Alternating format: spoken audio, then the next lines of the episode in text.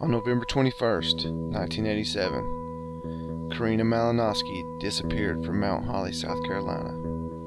She is never seen again. But even more mysterious, almost one year later, her daughter disappears from the same exact spot. You're listening to the Mysterious Brews podcast, and tonight we bring you the case of Karina Malinowski and Annette Sagers.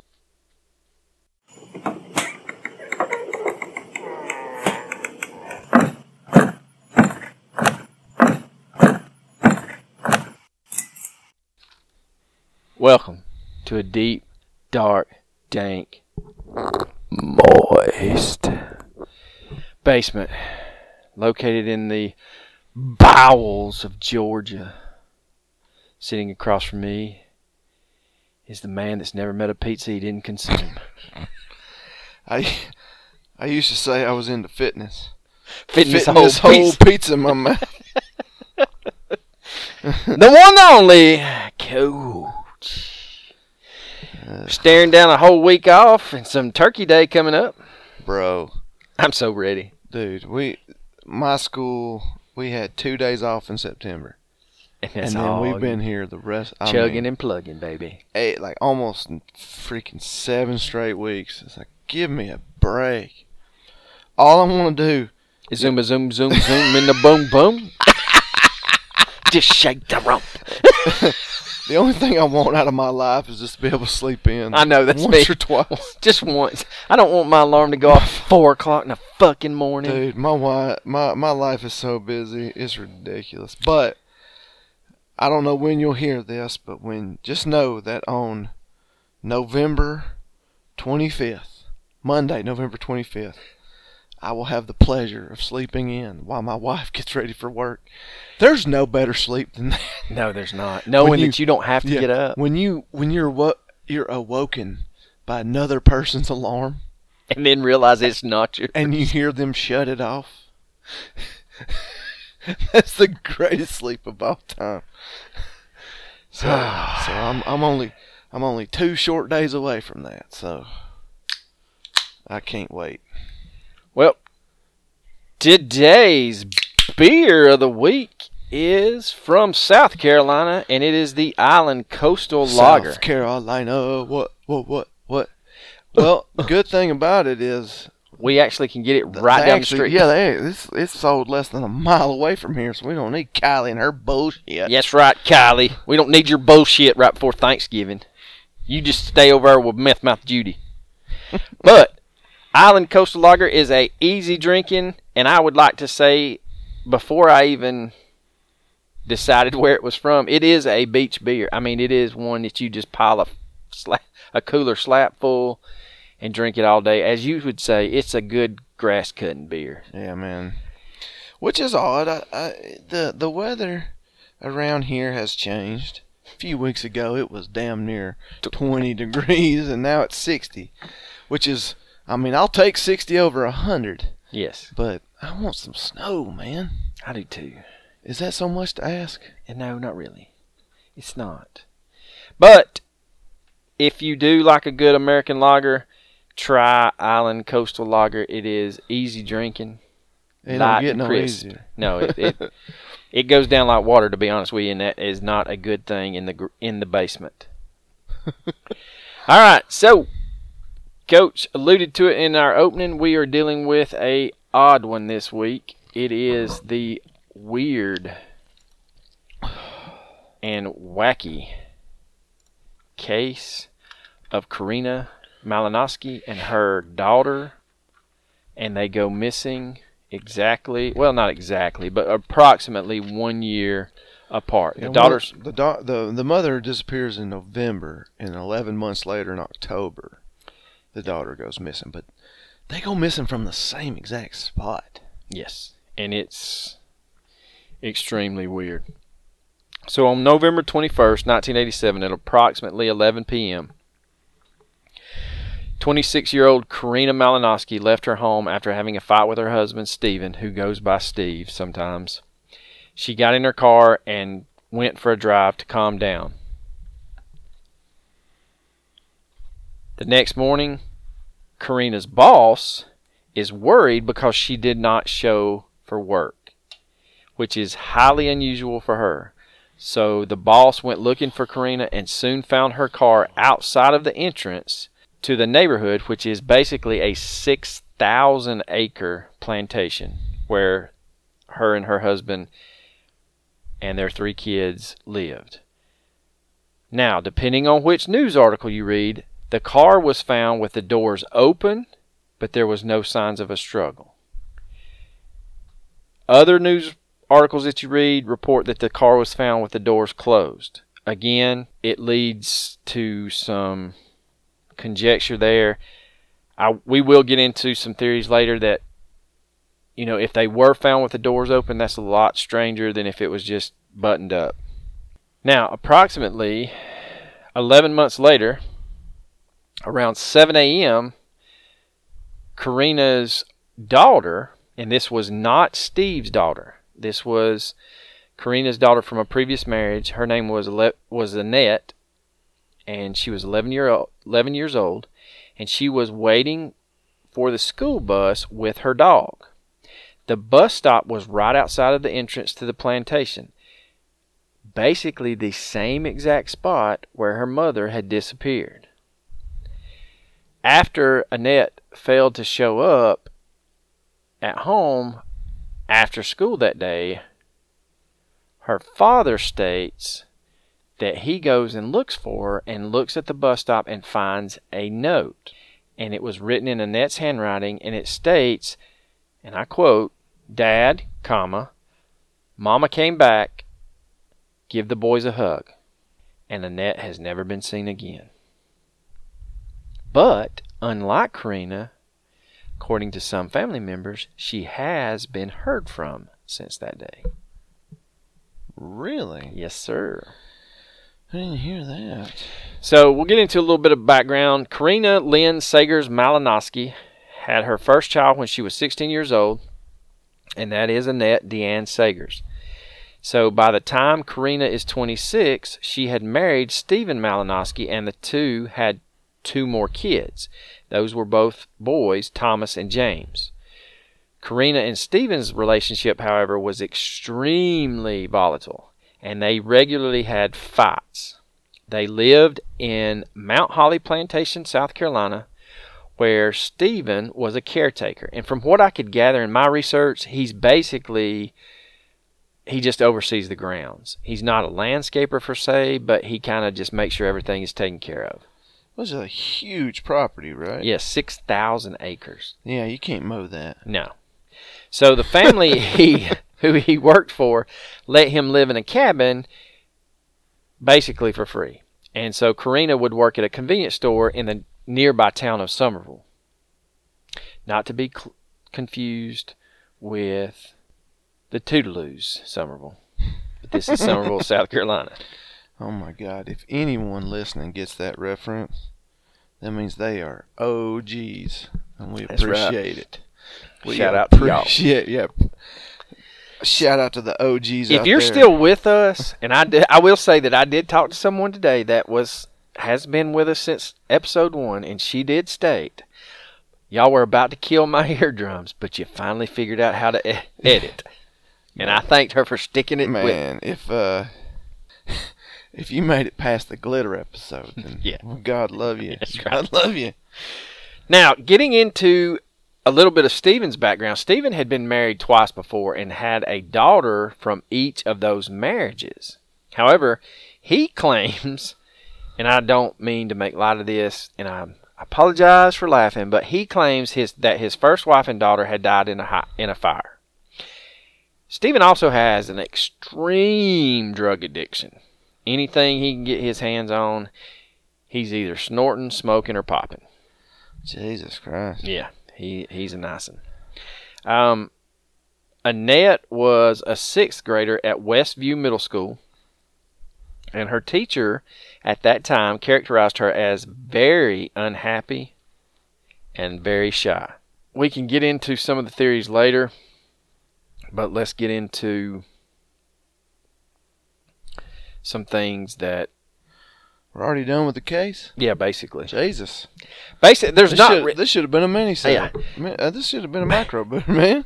basically there's not a whole lot to do with Karina's disappearance. Basically, the and he doesn't report her missing.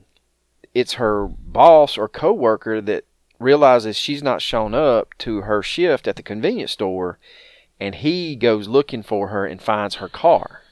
Well, if that's not a red flag, then I, I must be colorblind. Yeah, 'Cause- exactly. And then basically there's nothing left. I mean, no I mean I know that police and law enforcement did their due diligence, but there's no other information out there about Karina's disappearance, anything. Yeah, I had a lot of trouble finding stuff in my research as well because everybody's going to focus on the daughter. Yes. Now, you're looking at a situation where Annette doesn't know her biological father. And so she only knows Stephen as her dad. Now, there is a lot of discussion on some message boards, Reddit, and Web Sleuths as to whether or not she called him dad, and we'll get into that later. But her mother has gotten into a fight with Stephen and it is documented by law enforcement that she hit him in the head with a frying pan and knocked his ass slap out. That's some old school country fighting right there. That buddy. is. You gonna sass me, I'm gonna hit you with a frying pan. That's some Beverly Hillbillies That's type right. shit right there. Now, there is a little bit of headway on the case.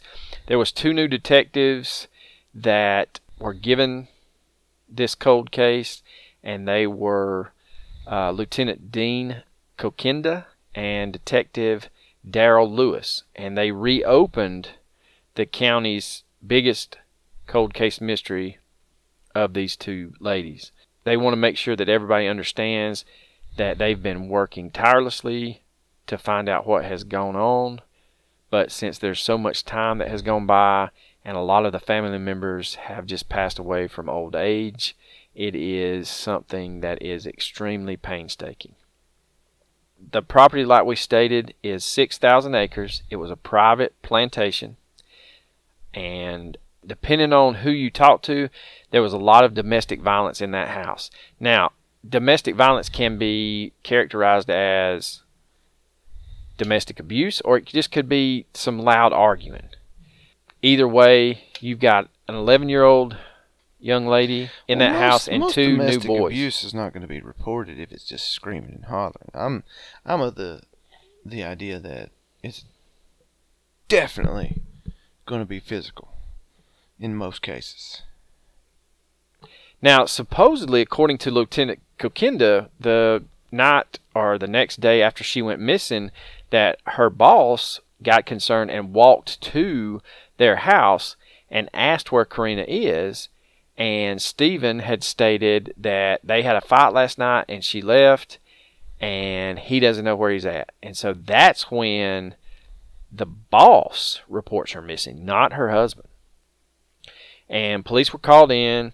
They searched the grounds, but they never got anything.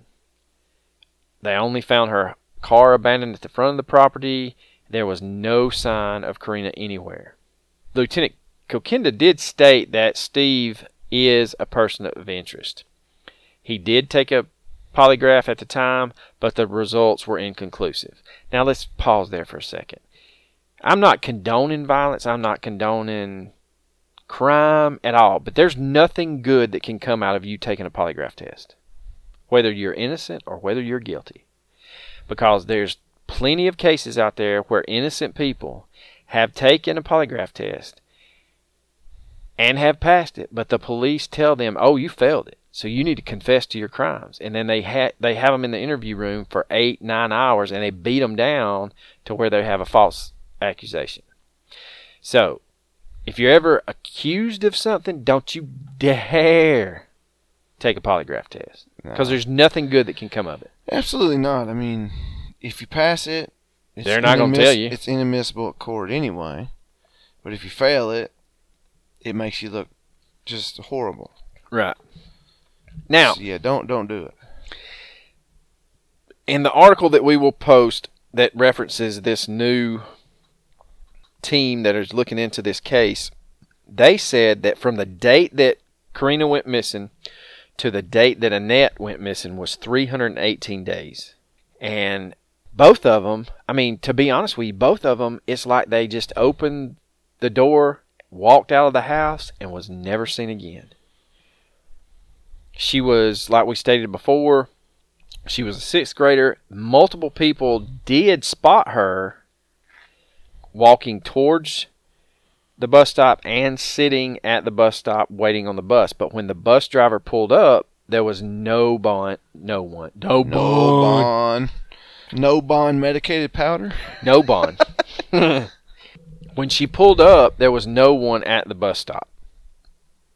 There are a lot of people that were classmates with Annette that have, you know, spoken up and state that they were either A on the bus and just thought she was sick, and then some classmates thought she was sick, and then the next thing they know, you know, they find out that she has gone missing. In 1988, some of Annette's classmates went out through the community with their parents and put up missing person flyers for Annette and really did a lot to find this young lady. Depending on, again, where you find your information, it states that either the note had dad, mom came back, give the boys hugs and kisses.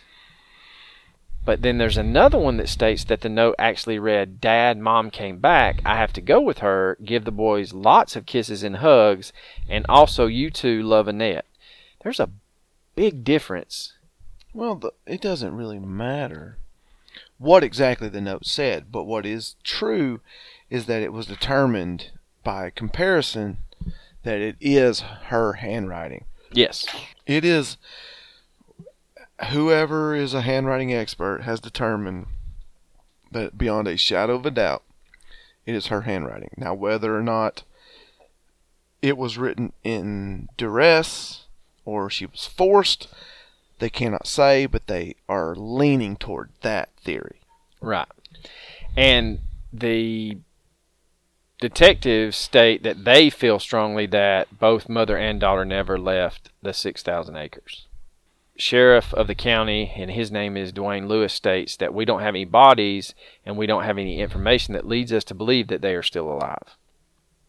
Uh, Lieutenant Kokinda stated that he has reached out to the College of Charleston and they're trying to come up with a mathematical equation to look at higher probabilities of of locations on the 6,000 acres where you would or think to find something or it looks like some earth has been disturbed uh, based on topography and stuff like that. Um, at the time of the article that I'm referencing, the, Car- the College of Charleston had not come up with all of that information and had stated to them that it may take six months or more to develop a search pattern. And they were hoping to narrow that 6,000 acres down to at, at least a minimum of 100, which is an actual doable search. That's still a sh- shit ton of area to cover. But in comparison to 6,000, it's a lot more manageable. But you're looking at 100 acre, a- acres. I got one of them new tons this week. But you're looking at 100 acres to search. I mean, that's intense. A little bit of time had passed. I want to say it was in. I can't. I don't know if the date's right or wrong, but somebody around 2001, 2003, maybe as late as 2013, had called and and said it was an anonymous call and told police that you know look in this area, and so they did. They come out there with cadaver dogs and search dogs and a search team, and they couldn't find anything. And it was a a huge effort to try to see if they could find something at the location the anonymous caller had stated. Um, the sheriff had stated in this article, I remain very optimistic that my detectives will solve this case. And he said, you know, like any other uh, law enforcement in the media, you know, it only takes that one piece of evidence to break the case wide open.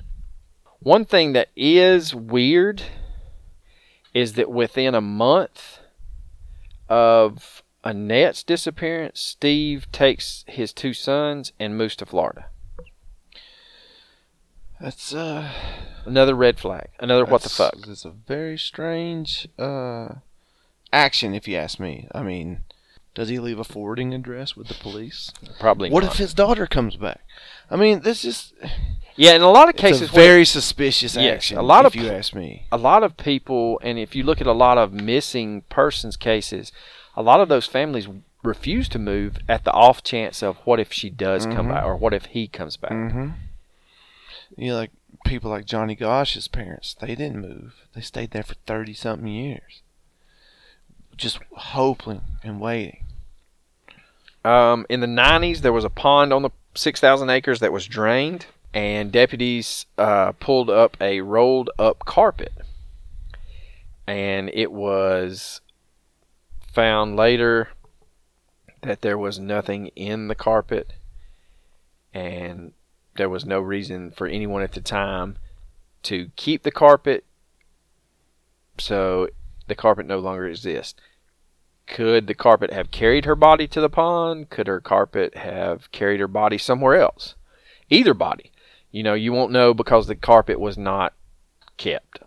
One of the other odd situations was that I want to say it was a week or a month before or after Annette went missing, there was actually a custody hearing to determine whether or not Karina was going to be given custody of Annette, full custody. This is in Karina's disappearance. I apologize. So basically, let me back up. There was a court hearing to determine whether Karina's family were going to be given custody of Annette, which was scheduled for the week following Annette's disappearance. So Karina's family had reached out since Karina was not Stephen's biological daughter, and they were asking to have custody of Annette since Karina had gone missing. And that w- hearing was scheduled for the next week, but unfortunately, Annette disappears. Now, it is speculated, and it is with high speculations, that Steve did not want her appearing in court or being given the opportunity to talk because he was afraid that she would incriminate him either with the possibility of Annette knowing about her mother's fate or the fact that she would tell someone that she had been sexually abused at the hands of Stephen. The two boys were so young that they really do not remember Karina as their mother. I want to say the oldest one was three and the youngest one was two. And it was very odd that he just, after this disappearance, takes and relocates his family to Tampa, Florida. He would basically, and depending on which, I guess, side of the family you talk to, either A, he abandoned his two sons and they were put into foster care, or he gave up his parental rights. Then this big pile of steaming dog shit remarries and has four more children and is still a drug addict. Good lord, man.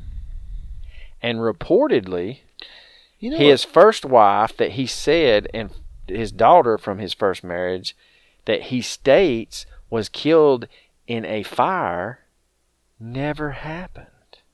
So, red flag number four. I just I have no sympathy for people like him at all. And if you're listening, find us at mysteriousbrews at gmail.com. Yeah, please, for the love of God, direct all hate mail. to there. To Arlo. yeah. Don't, don't bring me into this. I'm not responsible for what I say on here. But again, that's basically the facts of the case. There's not a whole lot to go on. And depending on which message board you go to, you're looking at a situation, and I, this is going to come across wrong, but we have discussed this in the past. She is Caucasian, but she is not a upper crust Caucasian to be locked into the missing white woman syndrome. She white trash. Is that what you're trying to say? I'm saying that she is borderline. She Well- worked at a convenience store. Her husband was a caretaker on a plantation. Which is there's nothing wrong with it. No, that's an honest Absolutely. living. Yeah, it ain't much, but it's But it's honest an honest work. living. It's honest work. And I feel like that she was from originally she was from Iowa, I think. And with her family being so far away, they couldn't keep her face and this case in the in the media's attention. And anything that you've ever seen about missing people is the more you can keep this case relevant, the more you can keep the the press, you know, involved, the better off you have of solving the case. And that's one reason I, I feel like that this has gone unsolved for so long is because no one was there. I mean, he picks up and takes his two sons to Tampa, Florida from South Carolina. I mean, you go from the Atlantic to the Gulf and probably 12 hours away. So, one thing that I did stumble across was in April of 2013 on Web Sleuths one of the brothers actually found the thread of this case and reached out to the people that were posting on it. And his name is Thomas. No, I apologize. He goes by Tommy and he is the oldest son. His younger brother is James. And I will quote this is what he wrote on Web Sleuths says, I have a current update on this case. I am one of the prior sons of Thomas Stephen Malinowski, aka Steve. I no longer refer to myself as his son and have not since he gave up his rights as a parent. I go by Tommy. I am the oldest. My brother is James. And James is the one that contacted our half sister, Steve's daughter, in regards to a genealogy post. My half sister keeps contact with us on a frequent basis. James and I are still looking for our mother, Karina. We also have another half sister that is another one of Steve's daughters that lives in Louisiana. So Steve had two daughters with two separate women prior to James and I being bored. Annette was with Karina when he was when they were born. Now Steve is married to yet another woman that lives in Florida and they have three more kids. Good lord. And he man. states in his first post in April of 2013 if anyone has any possible leads, please let me know. And so for him to find the thread on Web Sleuths, I thought was a huge deal. And so they made him a verified, they found the administration of the board, Mhm. they made him a verified member. He went through all the background checks. So this is not someone Yeah, this is legit. The, Yeah. The guy. he would go on to state, and this is all all of this takes place in.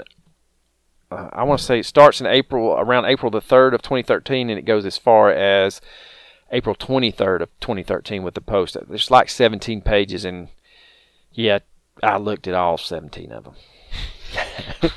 Slow week at work, my friend. Oh yeah, there was a lot of meetings this week. Um, he would go on to state in a separate post that I am glad people are still posting on my mother and my stepsister's case. I do not remember anything about that day. I do remember living on the plantation when I was younger.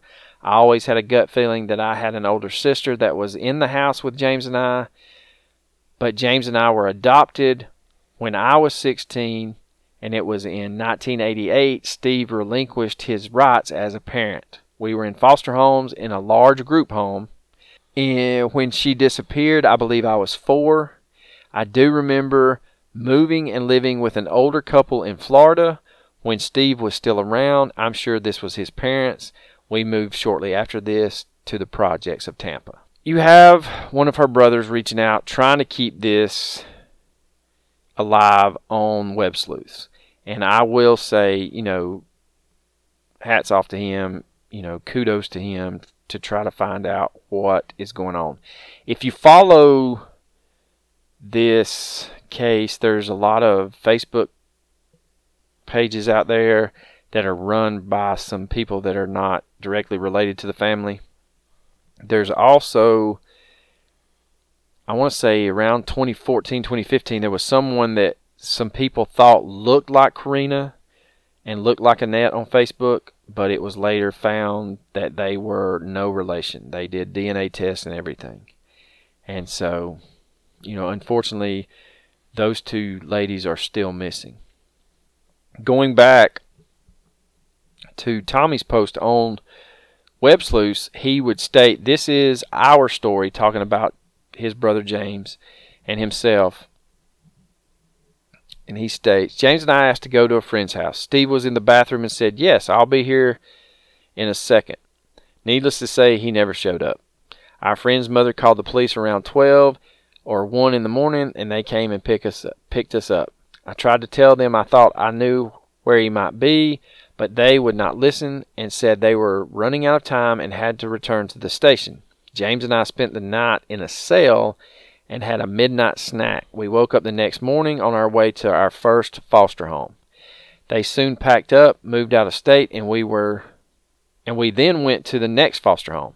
It was soon after this that we started having supervised visits with Steve.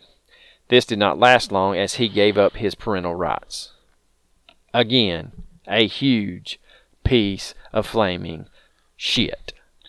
For you to relinquish your rights Now, as a now. parent, As we've learned from our past experiences, we don't know exactly how people are going to feel about hearing that. So, well, if you relinquish your parental rights to your two sons, you're a piece of shit. there may be extenuating circumstances. Yeah, his drug habit. Again, focus all hate mail to Arlo.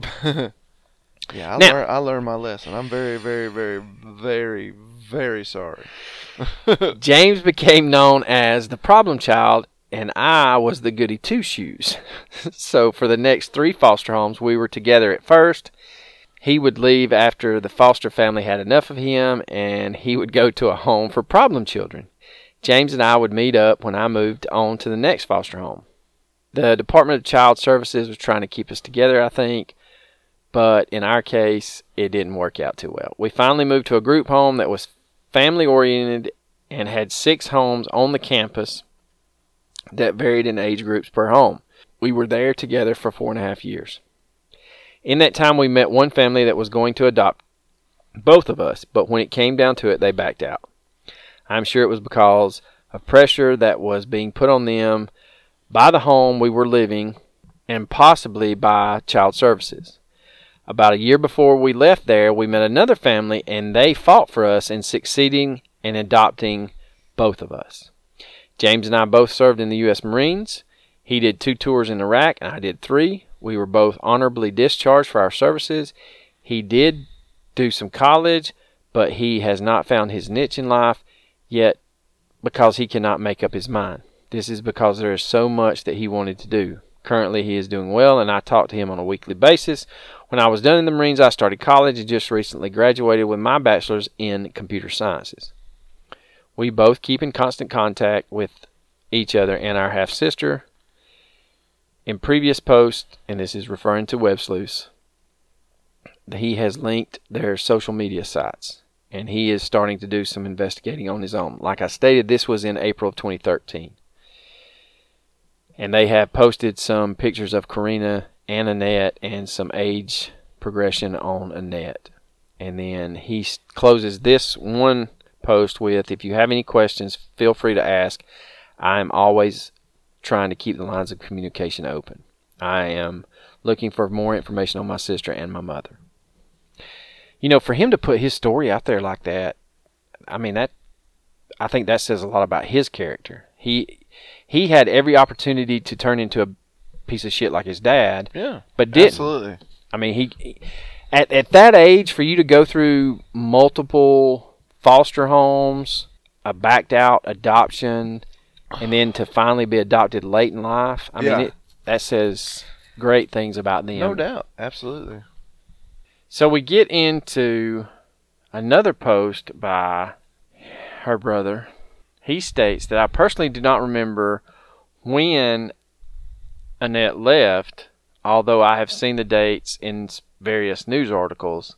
However, after speaking with some of the relatives of Steve and Karina, it is known that Steve and Karina fought frequently. And this is him stating that Karina did, in fact, hit Steve in the head with a cast iron skillet. Not a frying pan, but a cast iron by God skillet. So it was the wife that hit him? I thought Yeah. you said it was the mother that hit him. no, it was the. Oh, I must have missed Yeah, it. Annette's mother. Annette's mother. yeah, Karina. Oh, oh, oh! I'm, I'm sorry. I, yeah, I, I'm Yeah. sorry. I misunderstood. So on that Good night, lord, though, man. with a fucking. I don't even care if it's one of them little ones. You hit somebody with a cast iron skillet. if you've ever picked a cast iron skillet up, you know for a fact, brother, that's five, six, seven pounds. And she was swinging it. And If she hit him hard enough to knock his ass out. She probably thought she killed him. But on the night that she left, they did have a huge argument, and she got mad, went outside, jumped in the car, and drove the car to the edge of the plantation and was never seen again. And that is the story that Tommy always got from Steve. In another post, he says that after Annette's disappearance, this is the story he received. As everybody knows, we moved to Florida, Steve, my brother, and I, to live with our grandparents. I do remember living with an older couple when I was younger, and Steve was still around. It did not last long because we moved again. We were living in the projects with Steve. One day, my brother and I asked Steve if we could go to a friend's house. He was in the bathroom and said verbatim, Yes, I'll be over in a second. He never showed up. Late that night, or really early, is when the friend's mom called the cops. And we kind of touched on this earlier in a previous post of his. It goes on to state that Tommy and his brother, excuse me, went through four foster homes and one group home together. And his brother was actually diagnosed with ADD or ADHD and put on medication. Now, during the stay at the second foster home is when Steve relinquished his parental rights. And after 1989, both Tommy and his brother James have only spoken to Steve on one occasion, and that was calling to see if Steve would give them any information about Karina or if there was any family medical history that they should know about. They were officially adopted in 1988, and they were told by their new parents that the state of Florida was still paying for Steve's rehabilitation bills. You sure you don't want to change your opinion on this piece of shit? Well, I mean, it's it ain't looking good for him. Let's just put it that way. Whether or not he is clean and sober to this day is really none of my business, and I really do not care and don't want anything to do with him unless I absolutely have to get information from him. I will not contact him. It ain't looking too good. He goes on to state that Steve has many children. Once again, Annette has no biological relation to Steve. Steve had two daughters with two different women before marrying Karina, and he married her in Texas. So Steve and Karina had Tommy and James. After giving up his rights, he found another woman, married her. We're talking about Steve, and now has three kids from that woman, two more sons, and a daughter someone on Web Sleuths asked Tommy about the domestic violence and if he remembered anything, and he states in this post, I do not particularly know anything about the domestic violence. I do not remember my mother at all, nor do I remember seeing or hearing any fights or arguments. Again, he was the oldest, and I think he was three. He does know from being told from his aunts and uncles on Karina's side that Karina and Steve both fought and argued on a regular basis. Again, I just I don't get it. you know, but thank God, you know, I, again, I will go out there and say, thank God these two boys, which are now grown men, turned out and are productive citizens because they could have easily fallen into that cycle where they are drug abusers and womanizers. Yeah, and, anyone ha- anyone that has done that deserves to be commended. I mean, yeah, I mean, you break the cycle. You were into a situation that wasn't even a cycle, but you could have easily started that. yeah, no doubt. you could have watched your father and then just perpetuated that. Now, the next post that had any relevance from Web Sleuths was from March of 2018. And again, Tommy would, would post after her dif- disappearance, and we are now talking about Annette. After Annette's disappearance, she called the family a few times. These calls started as quickly as they ended. When she did call, she would whisper into the phone. She also sounded like she was covering up the handset to further mask her voice with others in the house. Family would try to find her, her location. Calls were always short because someone was always coming and she would hang up. Family is pretty certain that it was her. It is apparent that she was taken and trying to get away. Now, that is an extremely, I would say, as just a family member, that has to be heartbreaking to know for a fact that that's her on the other line. And they state, you know, with certainty that that was her calling. That she was always trying, she always couldn't find time to tell him where she was at. And that's got to be heartbreaking. So, you know, from a family standpoint, that's just gut wrenching. Touching on another key point was the car. And this was Karina's car. And uh, Tommy would state that he was told by fam- family members that the doors were found open, but apparently the paper reported that the doors were locked.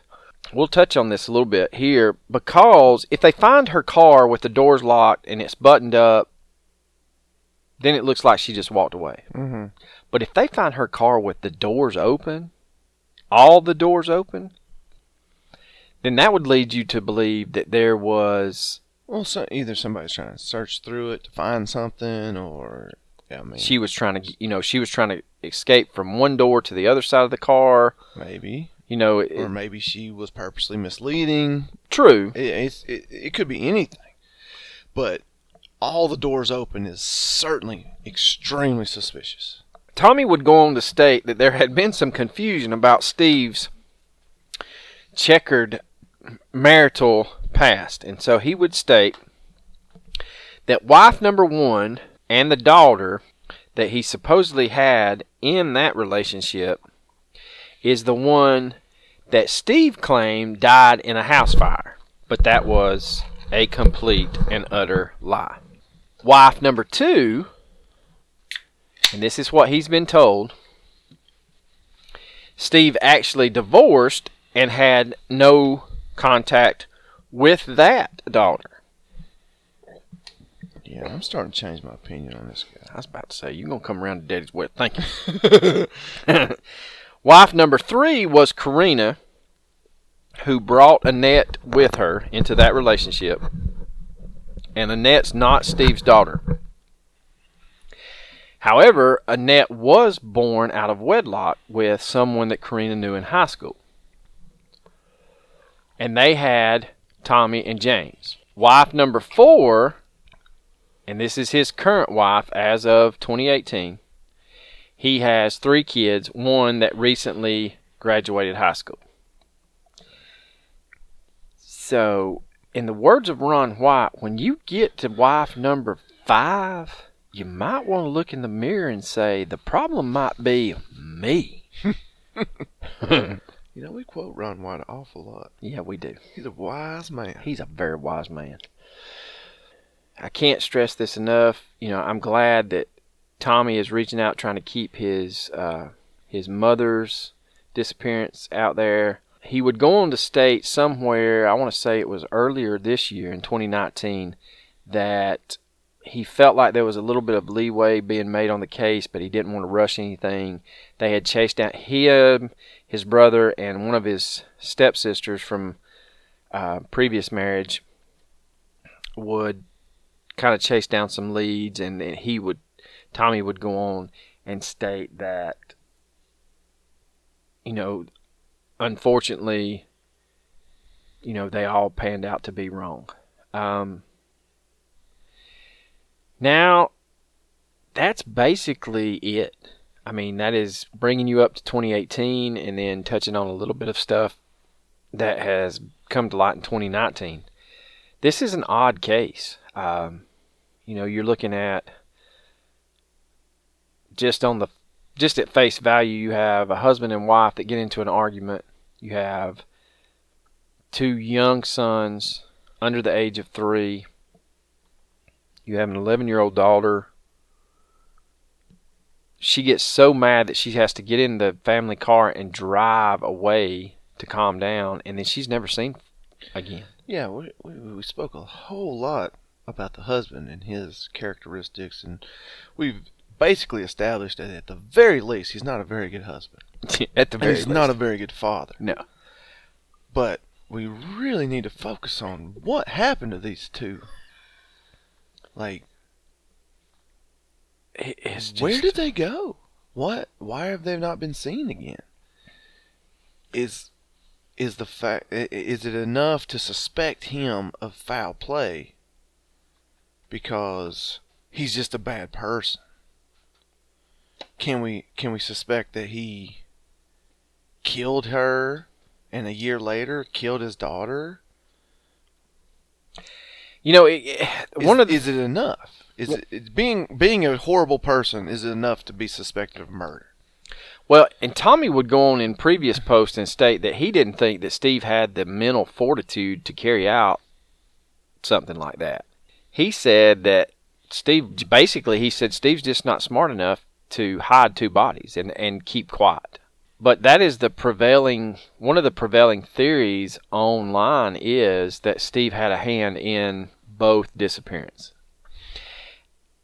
If you were the groundskeeper though for a 6,000 acre property, that's to make you even more Well, my question next would be why those two? He's got several wives, several several children.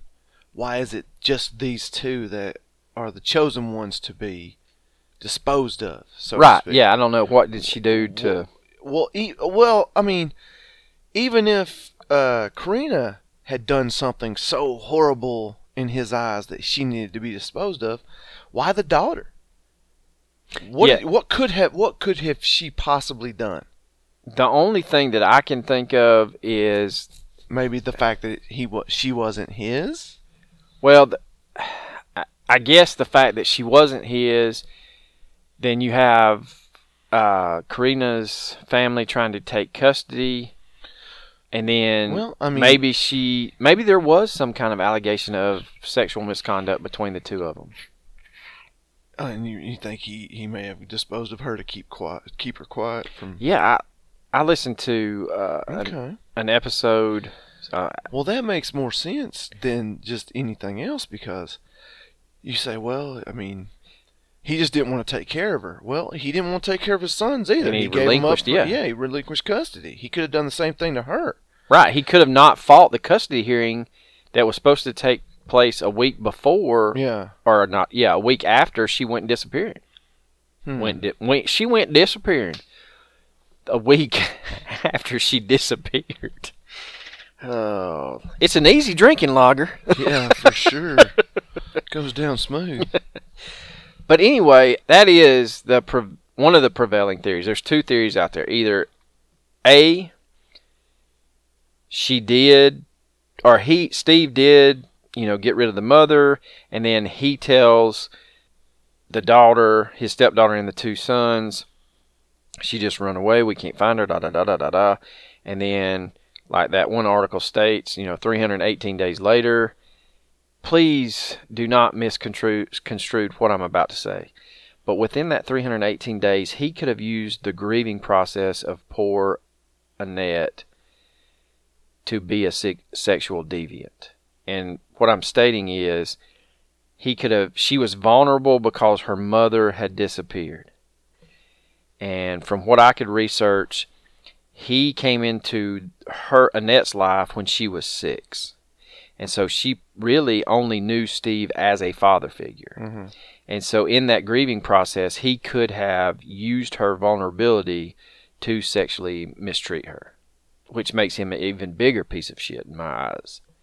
But the other theory is there was so much domestic violence that Karina said, "Fuck it, I'm out." Th- that's the that's the one that I'm gonna I I'm gonna side with. And the I thing, want to believe I do too. that she escaped a bad situation, came back and got her daughter, and she fled and made a new life. I want to believe that, but what keeps me from believing that is the fact she left her sons behind.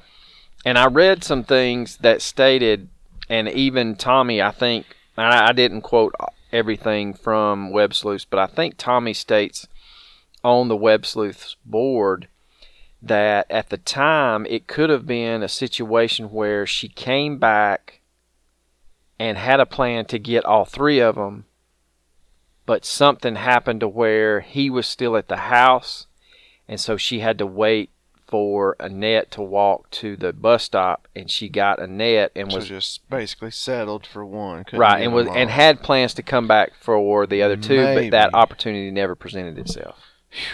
God, that just. I mean, maybe, but But as a parent, that would break my heart. I mean, knowing I couldn't get all my kids out of a, a bad situation. yeah. Well, maybe. I mean, maybe she did, and then real, and then at some point realized that he put them in foster care, and Yeah, that she couldn't get to them once they moved to Florida. She may have not had any means. I'm, she was working at a convenience store, well, so well, maybe she did, and she saw that they were in foster care and they'd been adopted and they got a new life and whatever, and she's just like, okay, well, as long as they're away from him, she felt better about she it. She felt better about the situation. And they were so young, like Tommy had stated on some of those posts, that he just he has no recollection of her. He has no Yeah. memory of what her face looks like. I also want to believe that if that is the case, that she would have somehow tried to get in contact with both of those young men now to let them know that she didn't abandon them. Tommy would state in another post that he doesn't blame Karina for if Karina did come back and you know only take Annette. Um, and I think that's one way that you have to look at it. He's holding out hope that they're that they both are still alive. Now, another web sleuth post, and I please forgive me. There was 17 pages. I don't remember everybody's name. But whoever it was said that even though that Steve had been a father figure in Annette's life, the note stated, Dad, Mama came back. Does anyone know if Annette really called Steve Dad? And I know on face value that there's nothing significant about it, but I know, having my own stepfather, that I called him stepdad. And Annette was young enough that they she may have usually called Steve by dad, or she may have re- referred to him as stepdad or as Steve. And she goes on to state that I know this is insignificant, but if she didn't address him as dad in day to day life, that may be her little way of letting Steve know that she was taken. Hmm. And that is a good point. Yeah, very good point. And I think that that is uh, something that could easily be fact checked. Go find his dumbass in Florida and ask him, did she call you dad or did she call you Steve or did she call you stepdad? Now, he may have fried so many brain cells he couldn't tell you. He was a known, like I stated, cocaine, meth user, dabbled in the old Mary G. Wanna. Well, if you're doing if you're doing Meth and coke, coke why and not? meth, you're definitely going to do marijuana. Not saying it's a gateway drug, But but if you're It is a it is a cheaper alternative to those two. if you're in for a penny, you're in for a pound, That's brother. right, If baby. you're going to do meth and coke. now this is and this is going to take a little bit to go through, but this is another theory that is borderline that Karina did come back for. If you just look at the note, it is an extremely odd situation. Because if her mother just happened to pull up unexpectedly at the bus stop and surprised Annette, would she have time to write a note? Because her teacher stated that she was unhappy. Well, maybe that's why she was under duress, quote unquote duress, is because she did it in a hurry. Well, but if she was unhappy, would she even leave him a note? And that goes back to my first thing. Did she call him dad? She called him stepdad? What was their relationship? So even if Karina had asked Annette to write the note, was there enough time between when Karina pulled up and the bus pulled up? Because if you think about it, she hadn't seen her mother in almost a full calendar year.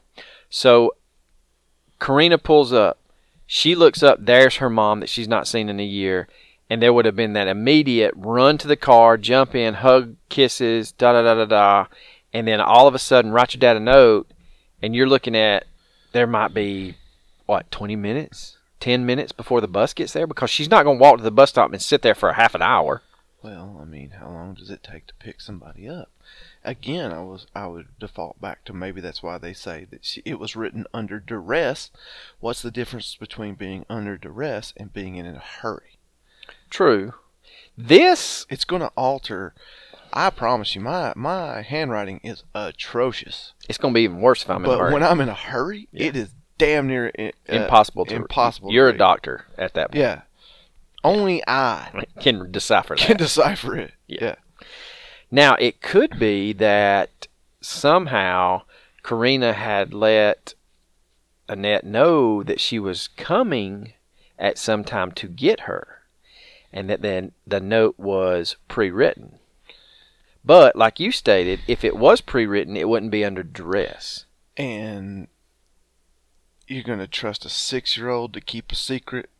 Oh, I agree with you. A, okay, it's predetermined when she's gonna come get her. A, you're expecting a six-year-old to keep a. I mean, I'm sorry, I am so sorry. An eleven-year-old. Yeah. My fault. My fault. You're expecting an eleven-year-old to keep a secret for eleven months, and you're expecting an eleven-year-old to remember the exact day. Well, and the other thing that I, That's expecting a lot. yeah, from an 11 year old. Yeah, it is. And the other thing that I have a problem with is where was Karina's family in this? I know they were from Iowa, but Steve had no legal rights to that child. They Yeah. could have stepped in and taken that child.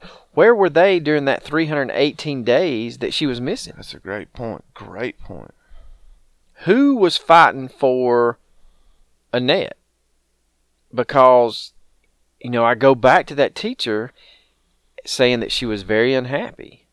Well, I just- mom disappeared. How could you not? Uh, how could you not be unhappy?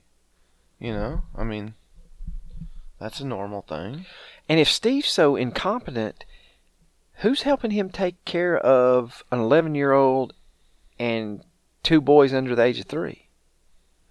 I'm not saying that Annette wouldn't be capable of taking care of her younger brothers, but at the same time, you would think there would be someone that would come around to help Steve take care of three children, basically, in the year that his wife disappeared. According to law enforcement, according to some witness testimony, there's a 20 minute window from the time the last time she was seen to the time the bus came. But I still that still is a lot of time in my opinion. Why would well, I'm going to answer my own question, but uh, first I'll pose it. Why would a young lady at 11 year old walk to the bus stop and wait 20 minutes? Now, my answer to that would be because she can't stand her stepfather and she wants to get out of the house as fast as she can. Or Or maybe the bus is not on a set schedule. Maybe some days it's there a little early. Maybe some days it's there a little late, and she just wants to make sure she's out there ready for it. You know. And if he was an addict at the time, between the time the mom disappeared and, and Annette disappeared, she could have been, there could have been any type of person hanging out at the house. You know, and it may be one of those where she just gets up and goes to school. I'm getting away from this goofy, these goofy people that my dad keep bringing in. They're doing drugs all night. I just, I don't know. It, it's extremely. It's just an extremely odd situation. It's very odd. We have two people that have disappeared and they're never seen again. I don't think you get. The only way to get more odd than that is the fact that they were mother and daughter and the fact that they disappeared 11 months apart at the same exact spot. That's insane. Well, and what kept Steve from moving to Florida after Karina disappeared? Why did it all of a sudden after Annette disappeared that he just picks up stakes and runs to Florida? Yeah. Yeah, I mean, that's a great point. That does nothing but lead me to more suspicions about him. I, it's just the whole. I don't know. What if, and this is just me thinking out loud. What if, for some reason, he kills her, or he's pissed off the wrong drug dealer, and a drug dealer kills her, and poor little Annette either overhears a conversation, or she's in a room that Steve didn't know she was in, and he's talking about, hey, so and so killed my daughter or killed my wife, and then he realizes Annette heard it, and then he's got to keep her quiet, and he kills her, and then he picks up and leaves. I don't know. I just the only thing that I go back to with him killing her, why would he allow her to? First, why would he? If something happened, it would have had. She would. Annette would have had to find out the information. I would say within days of her going to, missing, as opposed to her knowing something at the moment her mother disappeared. Yeah. You know, why all of a sudden are you going to kill the daughter a year later? Yeah, that's a good the point. second thing would be if he did have something to do with Annette's disappearance, why are you going to let her walk to the bus stop unless you know there's certain people that travel that route so it kind of gives the perception of a disappearance. But again, we don't answer anything around here. We just pose We more questions. Shit, the only time we tried to answer something, it got us in trouble. Yeah, we did. that's it, boys and girls. I mean, that's that's all I got. What I mean, we've kind of tiptoed around both of our theories. That there's nothing, nowhere else to go. Like you stated, I, I want to believe mom came back and got her, but there's a lot of I circumstantial believe. evidence that says that I something. do want to believe, but man, you can't, you gonna leave your two sons behind. That's just so far fetched. It is. But It I- is. I, I, like the thing that you said that maybe she had a plan to get them all, and it didn't work out, and she just took the daughter and fled because it is true. You come out of hiding once, and and you take your daughter back because the two sons were with the father or whatever. It's gonna be real hard to come out of hiding again. Well, and I know that back in the late '80s, early '90s, if you went to a battered women's shelter, Mm-hmm. they basically put you in a witness protection program. Mm. and you know they tell you to cut all communications off with your previous life maybe maybe karina couldn't do that because she knew annette was with someone that wasn't truly family and so she risked it all to come back and get her Mm-hmm. i mean that's the only other plausible thing i can come up with but we've danced around this bear all episode long but we have finally made it I guess we're worldwide hmm. because we got our first hate mail from our episode on Billie Jean Phillips. Yeah.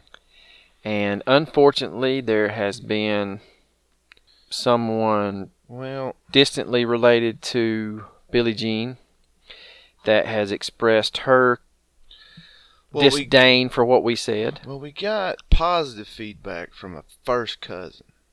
and we got positive feedback from the man that recommended the case. He felt like that we we presented the case with facts and a little bit of conjecture. I did go back and listen to it. There are a couple of things in that episode if you've not listened to it that are our thoughts, but again, they're our thoughts. You know, I I I really don't see where we kind of we overstep boundaries in that situation.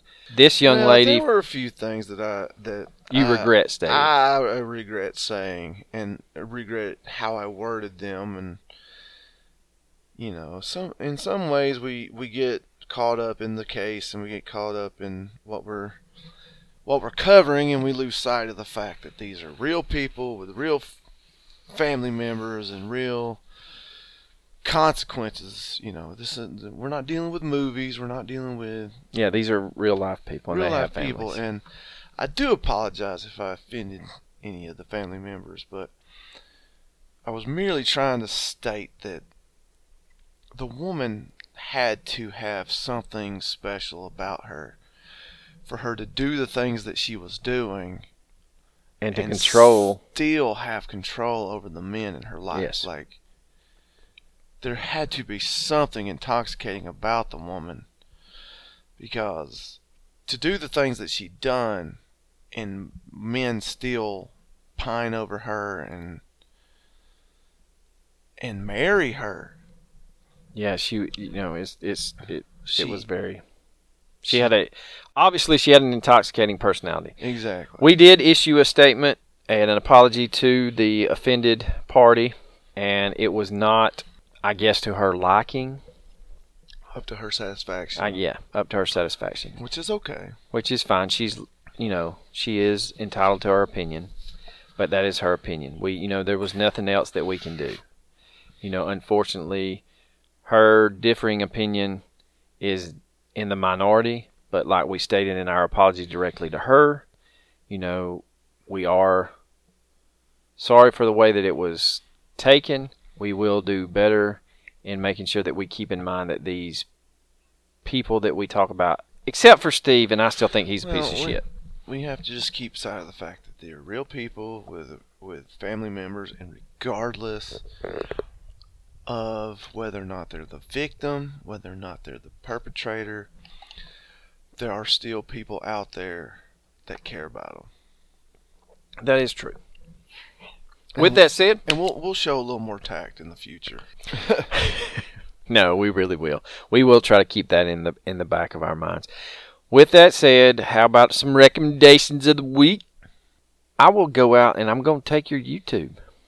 Oh, Uh, one of is that a The- fact? the uh, is it Carly Elise? Kaylee, Kaylee Elise did an episode, maybe a short one, but she did do an episode on this case. yeah, I watched it several times in preparation for this case. And I will say that uh, I recommend if you want some higher quality research. Here's the thing about um, we mentioned her before, and I did recommend her, and she she stepped away from she stepped away from YouTube because they demonetized all her things. If you look at her page, she's got like a half a million subscribers, yeah, half a million people subscribing to her content, and she can't make any money. Everything's demonetized. Something's wrong with YouTube's algorithm. I know that they're under scrutiny for various things, but there's another lady that I had I had watched when I got interested in the West Memphis Three, and her name's Stephanie Harlowe, and she does a great job. mm-hmm. She, I think she just had her either one hundred thousandth subscriber or one millionth, so she received a beautiful crystal plaque. I have not I seen. think you get the crystal plaque at a hundred thousand, if I'm not mistaken. I don't know what you get at a million. I have not seen I have not seen anything where she's been demonetized because that's her that's her only outlet. She only puts her cases on YouTube, Well, and they, it's they demonetize certain words, certain phrases, and things in the title to try to, I guess, discourage radicalization of certain individuals, which, you know, potato. it's understandable, potato. but Haters gonna hate, potatoes gonna potate. it's understandable, but still, it's just it's it's sad because there was a lot of people out there that we followed before we started this that had a lot of great content. Oh my God, Night Terrors, man! I love Night Terrors, and he stopped making content except uh, a few weeks ago. He did a live show and did like three hours just out of nowhere. Um, I watched a little bit of it, but it's not the same when they're doing a live show. Yeah, it's hard to. It's not the same as No. when they're doing their prepared content. Right. Man, Night Terrors was an amazing channel. Kaylee Elisa's an amazing channel that are both dead. Yep. Because of what YouTube has done. It is. It's it's a shame. It is. But when you listen to this, it will be past Turkey Day. But we hope everyone has had a wonderful Thanksgiving. Please take time. Wait, wait, wait, wait. I'm not, I'm not gonna get the re- recommend. Well, I thought you just recommended a bunch of YouTube shit. No, I was talking shit about YouTube. I didn't recommend. I'm sorry, Coach. Go ahead with your recommendation. I don't have anything. Okay, that's. I'm just playing. I'm playing. I'm playing. Um, my my my recommendation is going to be a weird little page that I didn't even realize I had subscribed to.